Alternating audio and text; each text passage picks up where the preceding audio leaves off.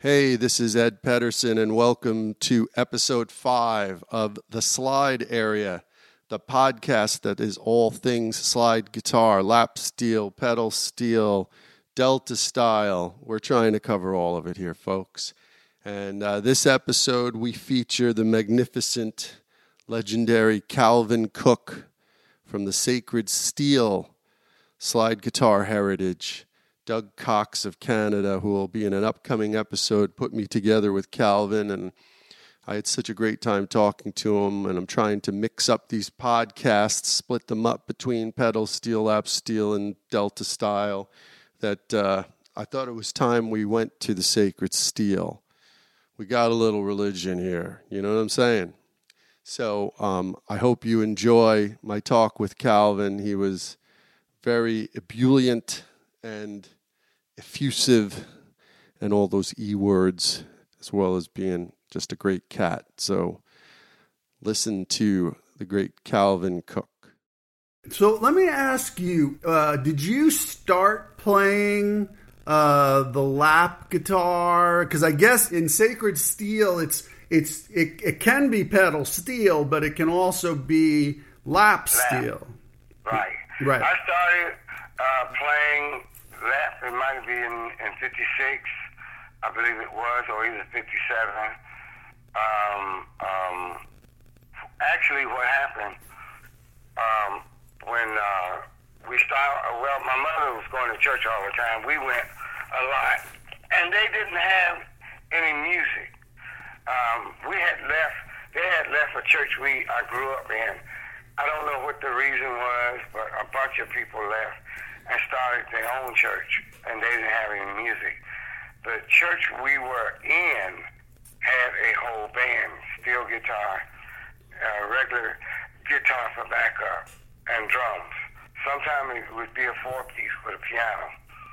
And uh, when my mother and all the other people left, this lady started her own church, uh, name of uh, May Hodge.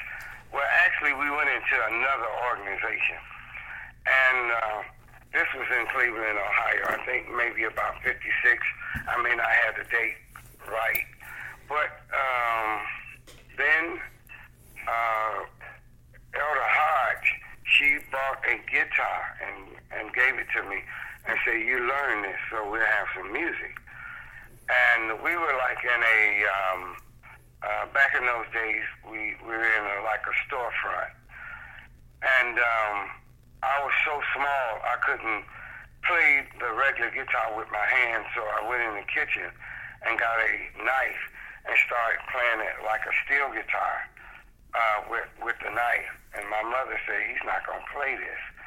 Um, uh, play the regular guitar. See that now." So in Cleveland, there was a street called Hough Street, which it had. Um, uh, with everybody else, it would seem like it was real bad because there had a lot of pimps, prostitutes, everything was going on, but it never bothered, they never bothered us, it never affected us. And then at my age, I didn't know what was going on then anyway because we would walk free and all up and down the street it had pawn shops, barbecue shops, any kind of shop you wanted and people would just flood over there. And we were free. Um, nobody bothered us. We never had any problems. And uh, my mother went one day and bought a lap six-string Rickenbacker guitar, steel, and brought it home. And she said, "Here, uh, try this and learn this." She brought the bar and the picks and all, and brought it home from that pawn shop. And um, she played piano, so I would take it to church. I couldn't play a lick, but I guess they just wanted some noise. And then my mother, during the day when I come home from school, she would practice with me, and uh, I didn't know how to read music or anything like that. But then she would uh, play the piano, piano and like glory, glory, and she would say that's one. That's the first fret, number one. Hallelujah. Then two. Two. Since I laid my at two, burden down, glory, glory, then she say one. hallelujah. When I went to that, that was three. So she would count one, two, three. And every time that sound one, I knew the sound two, I knew the sound three. And she would play it and mix it up, then she would say three, two, three, one, two, three. and then uh, when I go to church, she would look at me and when they would sing certain songs, she said, listen, just listen at the sound. And that's how I started learning and, and started playing. Was was uh, was this uh, when you when you started tuning your instrument? Were you tuning to an open chord, or was it standard guitar tuning? Actually, back then it was tuned to a, a tune called Vastapol. Gotcha. Yeah. I don't uh, Vastapol that I played with. I knew how to tune that, and uh, um, um, um, and so I learned that way. And then later on, when um, I think starting in '57, uh, the organization that we had went to sent us a bishop, and his name was uh, Henry Harrison. And uh, my cousin started playing that guitar that I couldn't play that Elder Hodge bought. I had the steel guitar, and him and I would play in our regular service. And we both was learning at, at the same time.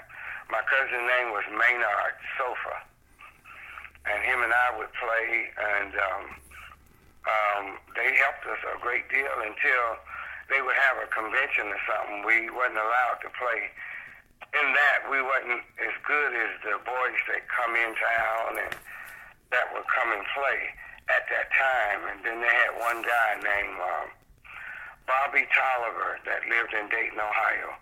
He was very, very good. Matter of fact, he lives in Orlando, Florida. He's about 80 something years old. He spent a lot of time with me in Ohio. At that time, he was living in Dayton, Ohio. Hmm. And um, he spent a lot of time with helping me with attitude and learn how to play and not be no more than others. And he would let me know that whatever he taught me, give it to somebody else because he always remind me if you held it, then you couldn't get nothing back. And he always would let me know that God had other music and tunes and to bless you with if you help somebody else. He said, all I ask you to do is help somebody else like I helped you. Absolutely. Absolutely. Did you, uh, now today, do you, what tuning do you use today? Um, Actually, um, um, um, I have it written down. Has it it's changed since back then? Yes, yes, it has. Because in 19, um, what I was playing in at that time, I think in 58, 1958, or might have been 59, um, uh, the bishop wanted uh, me and my cousin to go with him and play while he made bishop visits and. Uh, in the South. Hmm. And so we went with him. Uh, and he had a son who played steel guitar. His name was Starling Harrison. And he played lead and steel, and him and I would switch switch up. Um, back then, I learned how to play the lead guitar fluently um, because we all helped each other. And um, in 19, it might have been 1959, uh, might have been 1959, we were in, um, um, I believe it was Macon, not Macon, but, um, um, oh, what part of Georgia? Um, Grace, what's the other city? Not her, the big, the big city of, uh, no, that Barbara lives in, uh, Earling lives in. Not Swainsboro. Augusta, Georgia. Ah. Augusta, Georgia. We were there working on churches because uh, uh, Bishop Harrison was a carpenter, and during the daytime he would have um, he would fix the church or whatever the people needed, or fix the roof, help build churches, and at night we would play uh, during the service uh, when he have a revival or tent meeting and whatnot. And um, this particular uh, summer, we were, I believe it was in July, or I believe it was in July. We were in in in uh, um, Augusta, and I had a dream. Um, I was dreaming, and I heard the tuning that I play now, just as plain as I'm talking to you. And I woke up that morning, and Bishop Harrison was sitting at the table reading the paper. And I told him about the dream. He said, "Do you remember the dream?" I said, "Yes." It still keep ringing in my ear. He said, "Go get the guitar." And so I went and got it.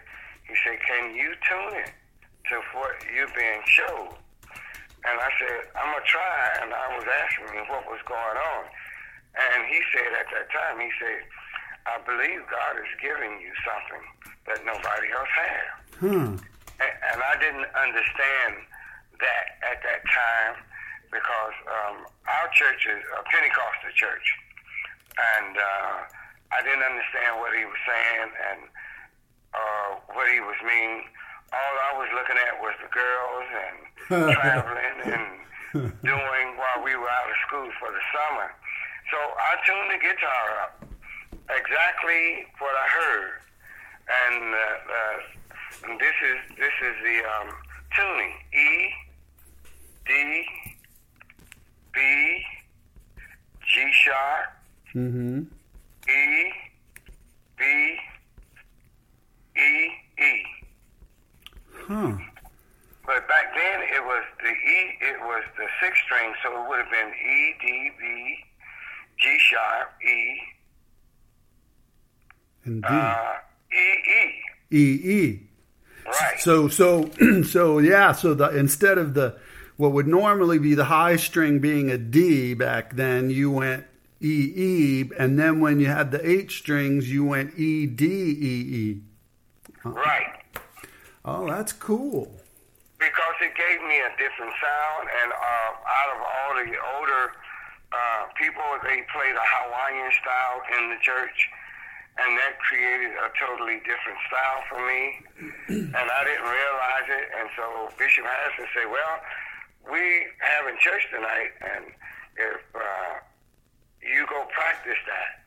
He said, I believe God's giving you something that's totally different. He said, I never heard of that before.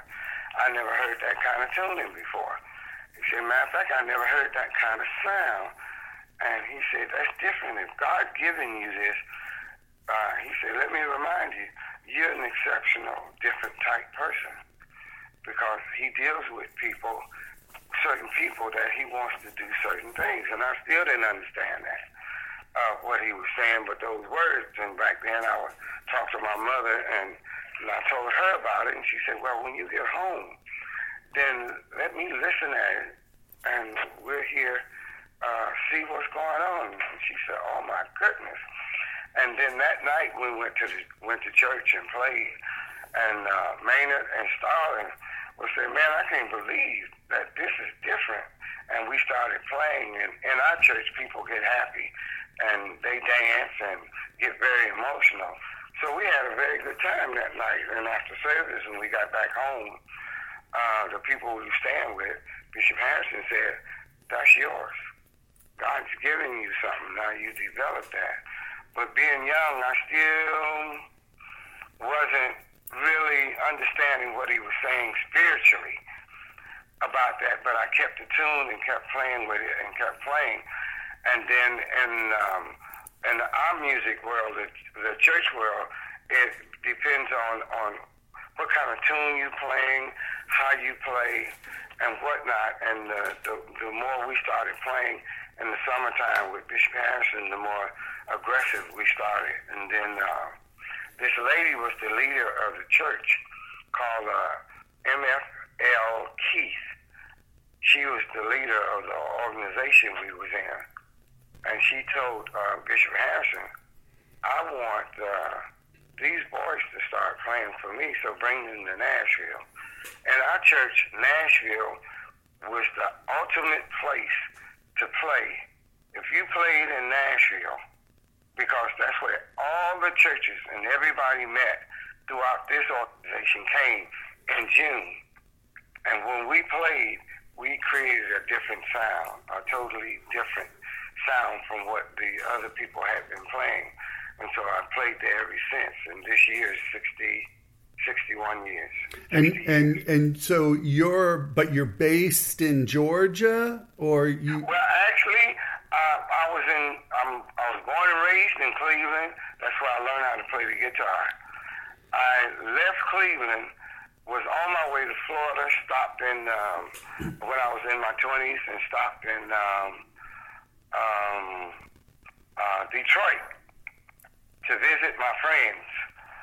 And uh, um, I was leaving that Monday, heading to Florida. And a friend of mine asked me would I take him to Chrysler. They were hiring. And I was going to Florida to live. And my mother had been getting on me about stop playing for the church because I really wasn't making no money worth anything. But that's all I knew. And I enjoyed it. And uh, um, then Chrysler was hiring. And so my friend said, would you bring me back? I said, yeah. So I was waiting on him. And they passed out the, the um, forms to apply for the job. So I just went on and, and, and, and filled it out. And the guy said, do not ask for a janitor job. It, it was the word he was whispering because then they'll let you go because they're none. They said, no, everybody's not going to be a janitor because they worked a lot and made good money at Chrysler. And so um, they said, the ones name that I call, you stay. Don't call, you stay here. When I call your name, you can go home. They called my friend's name. He went home, and they didn't call my name, so I stayed. huh. So along with the other people, um, well, then when they called me uh, in for an interview uh, and told me about Chrysler and everything, they said, "What job uh, are you interested in?" I call myself being smart. I said, "I'm gonna tell them I want a janitor's job, so I can go on home." and I said, uh, "I want a janitor's job." The guy said, "What?" So I knew I was getting ready to go home.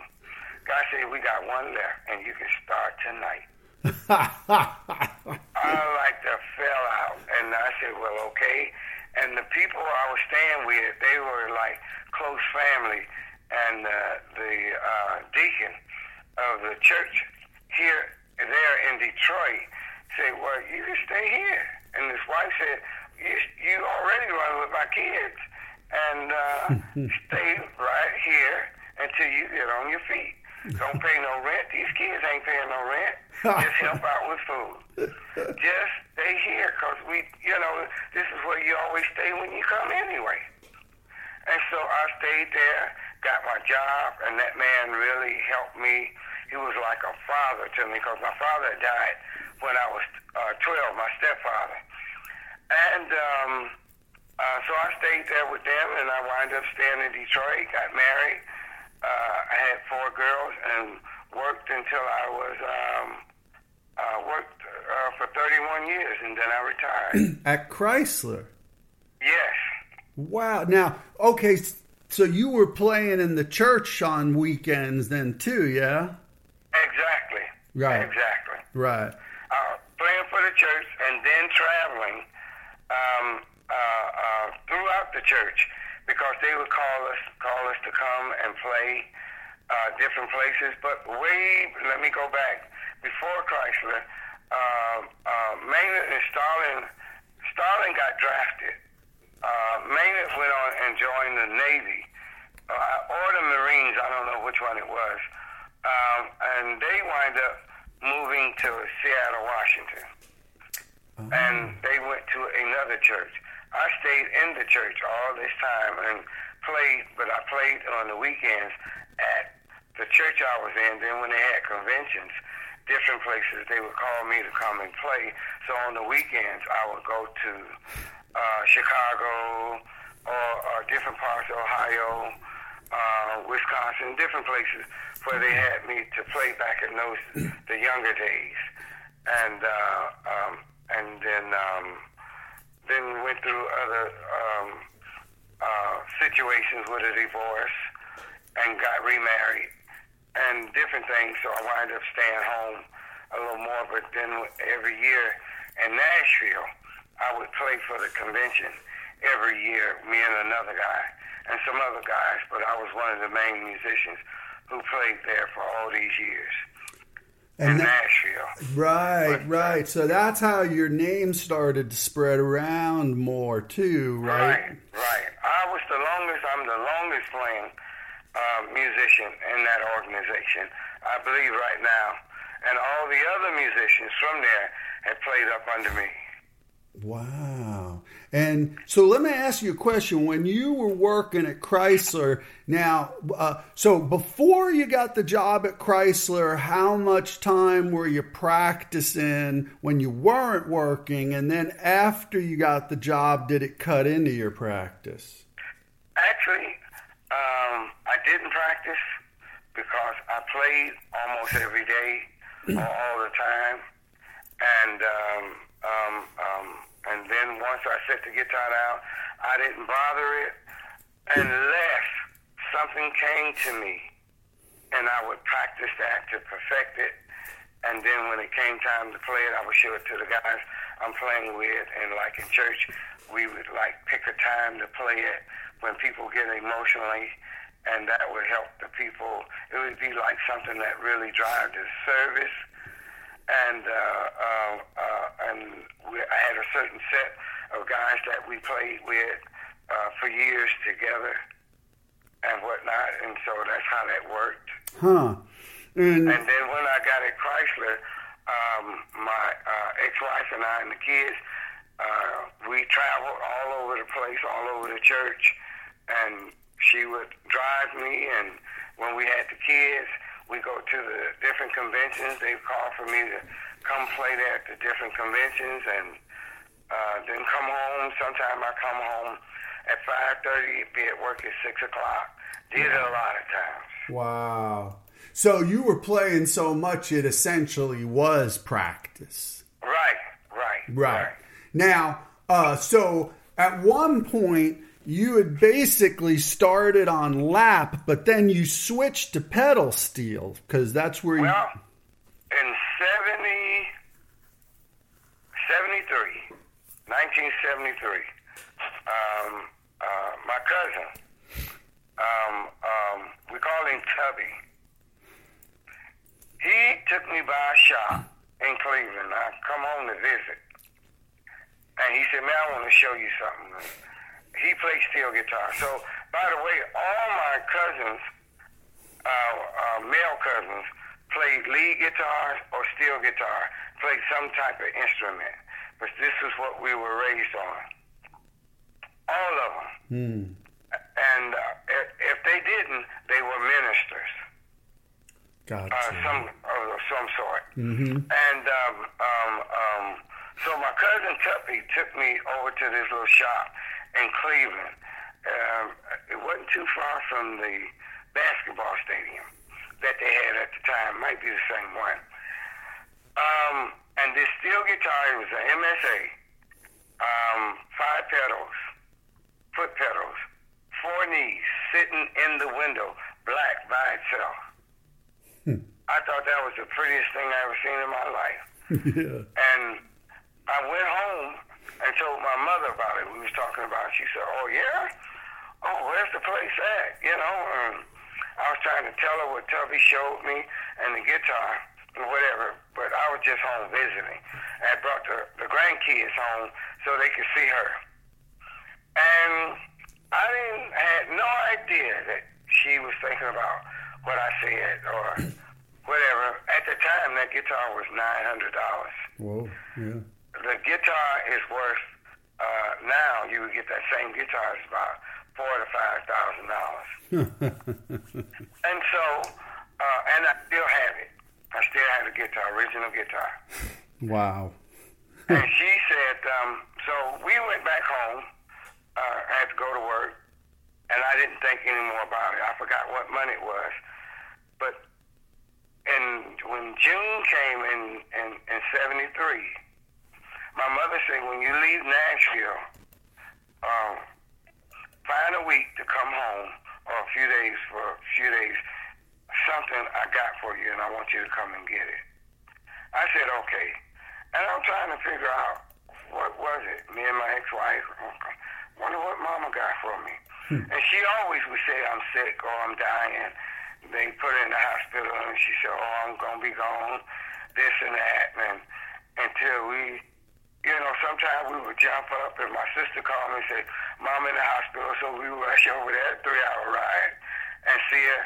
Next thing we know, she up hmm. and doing fine. So uh, my my ex wife said, maybe don't take it for granted. Just let's go on. We're gonna pack the kids up and go home. This well, after Nashville, it became July. So about we decided we go on the fourth of July and spend time with her and the family. She was home. So we went. Hmm. And when we got there, we laughing and talking and everything, and, and, and all my brothers and sisters, cousins, we all hang out together, aunts. And when um, a holiday come, my whole family, they always have a barbecue. That's all we know. They have a huge barbecue with family and friends. And back then we had big backyards, and that's what we did, and fry fish. And um, so my mother said, um, I want you to go and look up under the uh, table in the dining room. I went, went in there and pulled out, there was a big case in there. So me and my ex-wife looked. I pulled it out. That was the guitar that she had saw in the window, and she went and bought it for me. Wow. And so I was outdone. That I mean, words couldn't express what she had done and how she spent her money, last money, uh, whatever she did to get me that guitar. Wow. And uh, um, to see somebody cry and just break down. And she said, "Well, this is for you." My mother was a very uh, spiritual woman, but she was the type that she didn't want me to grow up just to only know one side of music. She wanted me to know blues. She wanted me to know gospel. She wanted me to know um, uh, jazz and all types of music because she said this would help you. She didn't want me to grow up in the church to be so religious. I didn't know how to relate to other things and other people. And she said that's what hurt uh, people and their kids by not facing reality and and and facing the real world. Right. Right. So I always remember that. so she bought me that guitar. I didn't know how to play it, so I took it home. Now Chuck Campbell, he used to play bass for. I mean, uh, uh, drums for me when he was a little boy. But he grew up, and we all stuck together. And he learned how to play steel guitar, pedal steel guitar. Hmm. Him and his ex-wife came over to Detroit, spent about four or five days with me, and showed me how to play that pedal steel guitar. And he's much younger than me. Well, he's in his 50s now. I'm 72 right now. Wow. wow. And he is the one who came and showed me how to play the pedal steel, that MSA. Now, how long did it take you to master those pedals? Actually, um, that's when I really started practicing because it was new and different. And I would take it to church every Sunday and practice and play. Well, to me, it'd be practicing, but on the people that I was with at, at my regular church service and uh, uh, and then I started taking it uh, with me everywhere I played. Um, after it didn't take long to start mastering or, or or start learning the art and technique of it because because my style of music was already different. So I started learning how to play certain pedals and certain things, not like country guys, but according to my uh, tuning. Right. And, and and so certain strings I had going to certain pedals not like all the rest of them where they could play pedals and play play like the country and western guys. Uh, mine wasn't set like that. It was set geared toward lead, and then I want to say uh, prog rock because uh, one day my cousin Lutetia, I believe it was, introduced me to Yes. I believe in '67. She said, "I want you to hear this group. They're different, and they play steel guitar in some of their songs." Huh. And so uh, she took me to the concert, and we went to the concert. I was so blown away because they were more different than any rock group I ever met in my life. Yeah. And so I started going to see them every time they came to town.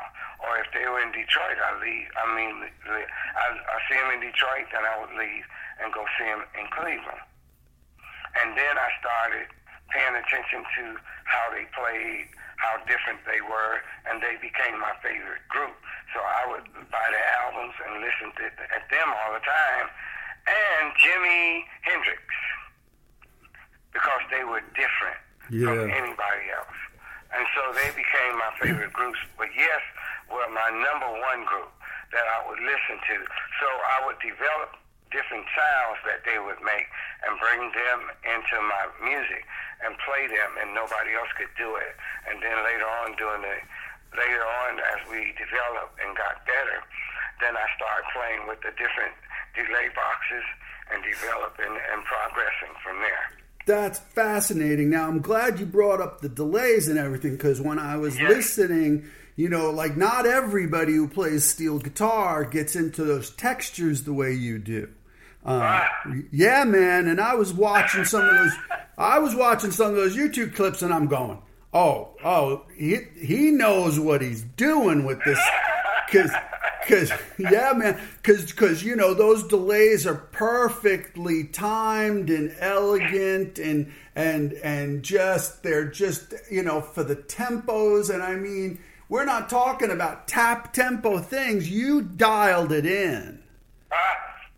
Well, Man. playing with these guys, um, um, uh, playing with the van, um, and then actually I learned how to do that in church because, like with the drums, going a certain beat uh, and, and doing different things, and I would sit home and uh, um, um, um, listen at a tape of us playing, and then I would try to set the delay box uh, many different ways, and then I would practice at my home church that's where I did a lot of practicing on the people that I'm with.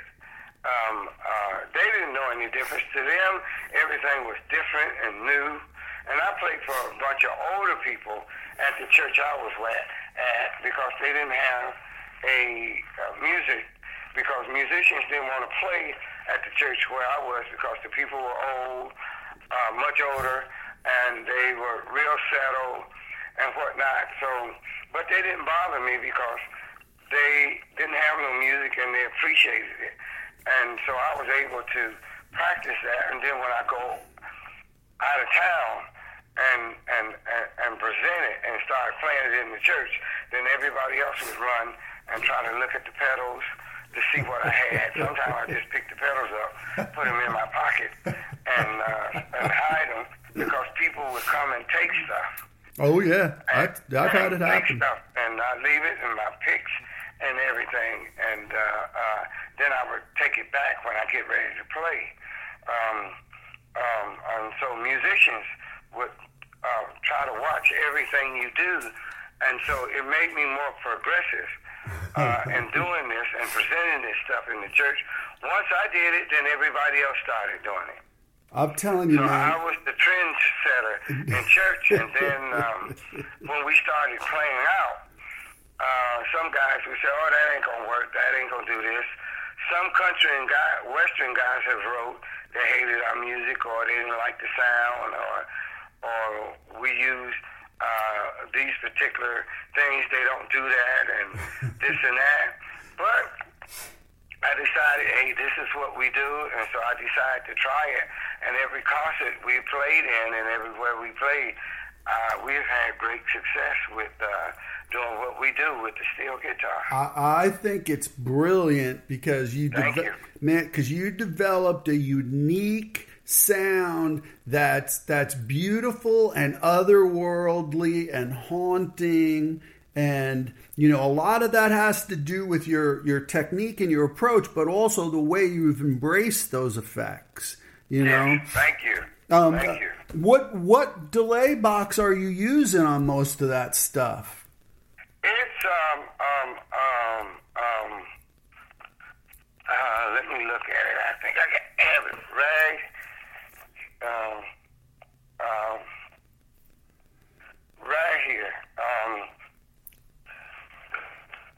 hold on one second. okay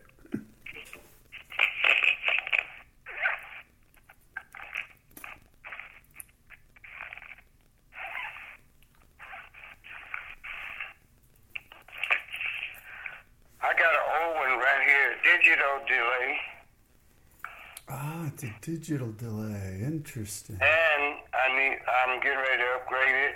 I use a flanger. right And there's another box that gives a very hard drive, a red monk box that we had. Uh, uh, actually, it gives you like more, uh, more. Um, um, um, it makes you just get out there and give you a different sound, a different tone.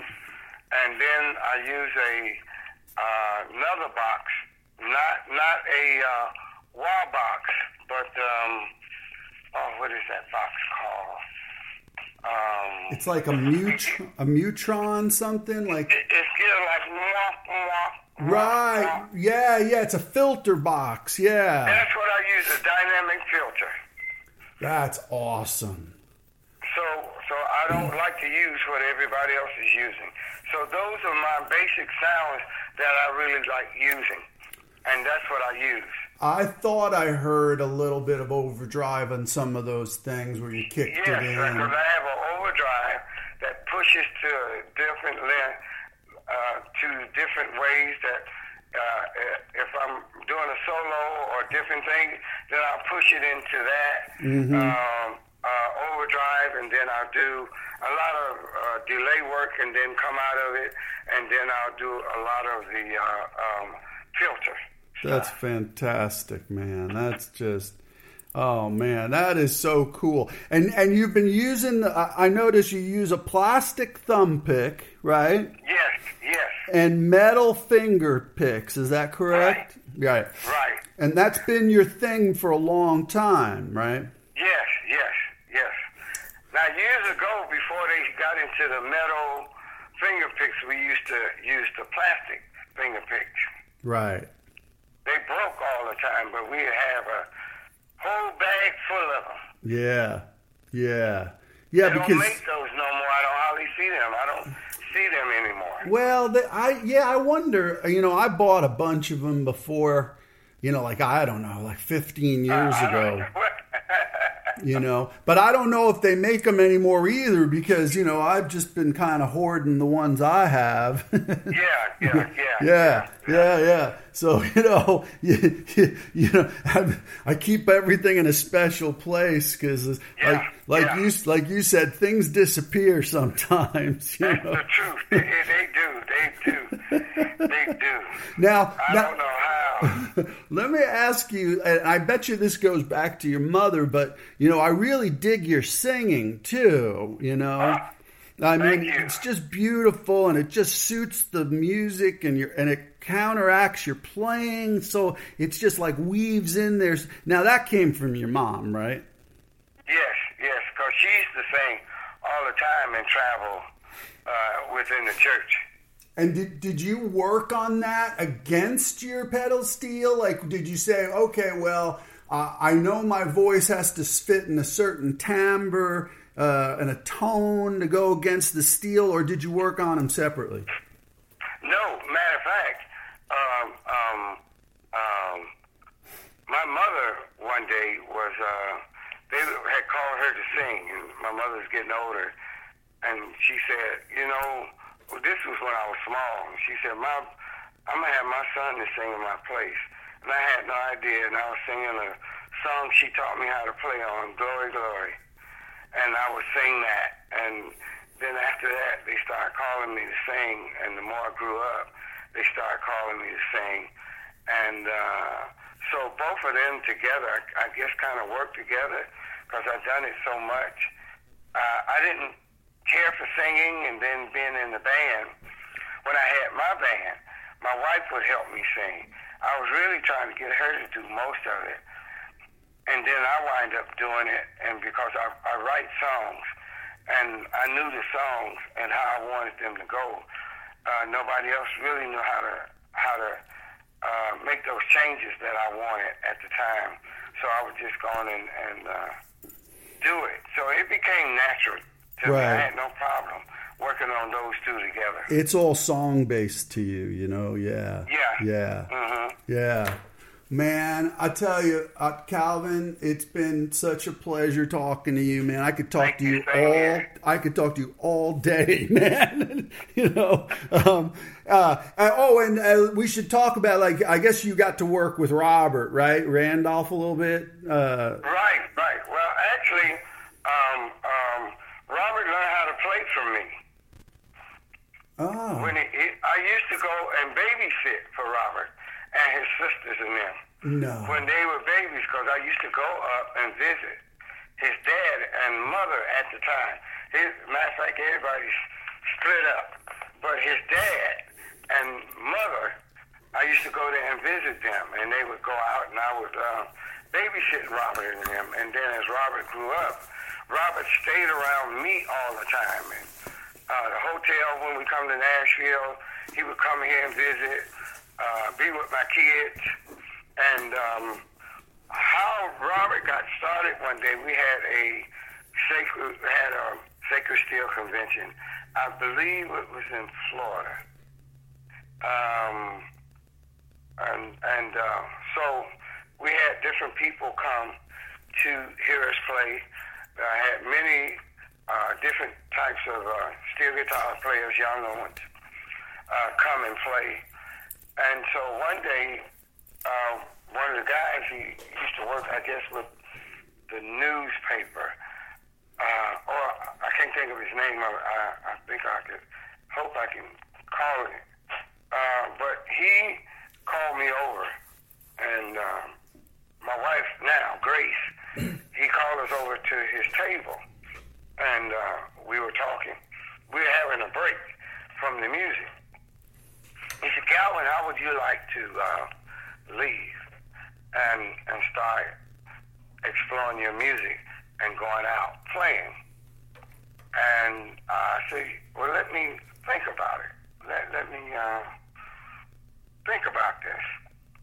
And so another guy named Bob Stone, who helped create the music and helped us a lot with our Huey records.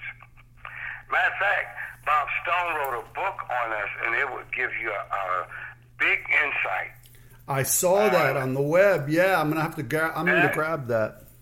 That will give you a huge insight on us who are playing inside the church.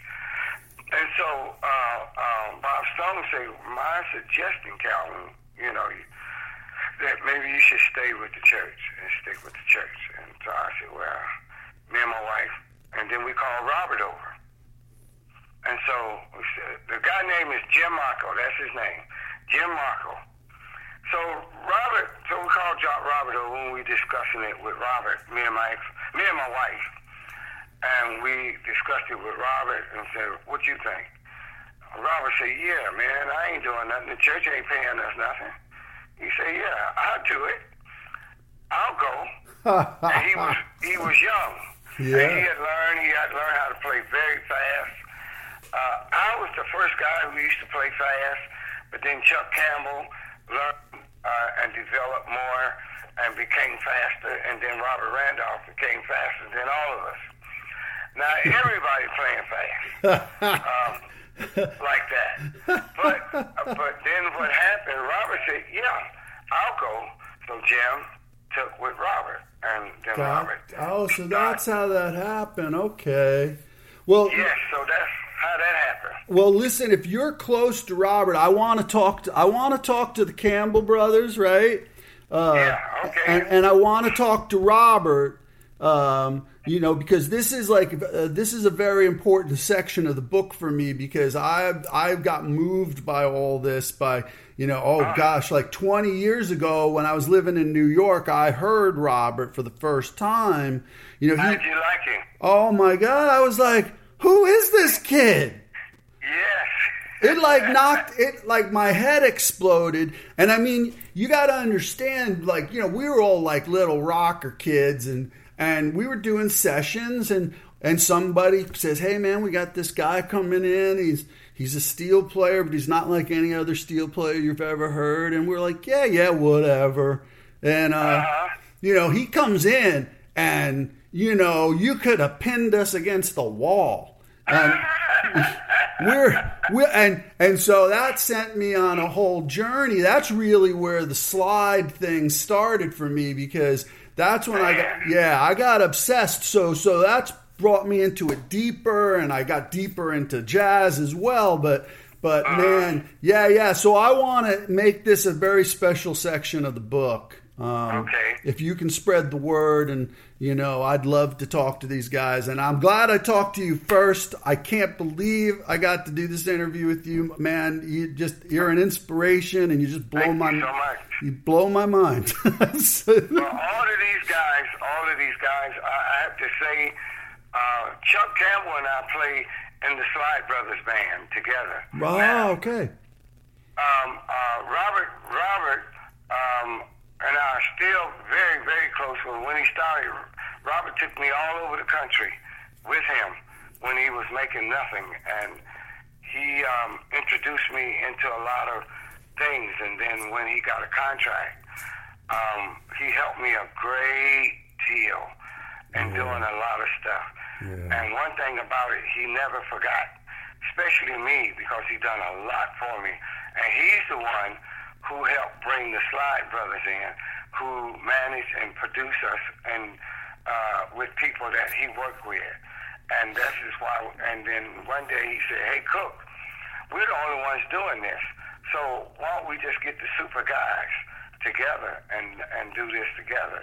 And this is how they started. Wow. And uh, then from time to time, him and I do shows together he'll call me up. Hey, Cooke, come on, let's let's do this, let's do that. And uh, um, um, then a lot of times he calls and just talk to my wife, and I never hear from him. and that's how close we are. And uh, so we keep up, and he's the one who, along with um, uh, John McDermott, is the one who manages our band. John McDermott runs the Jimi Hendrix tour. Okay. Yeah, he runs the Jimi Hendrix tour. Matter of fact, I'm getting ready to play for that when they come here.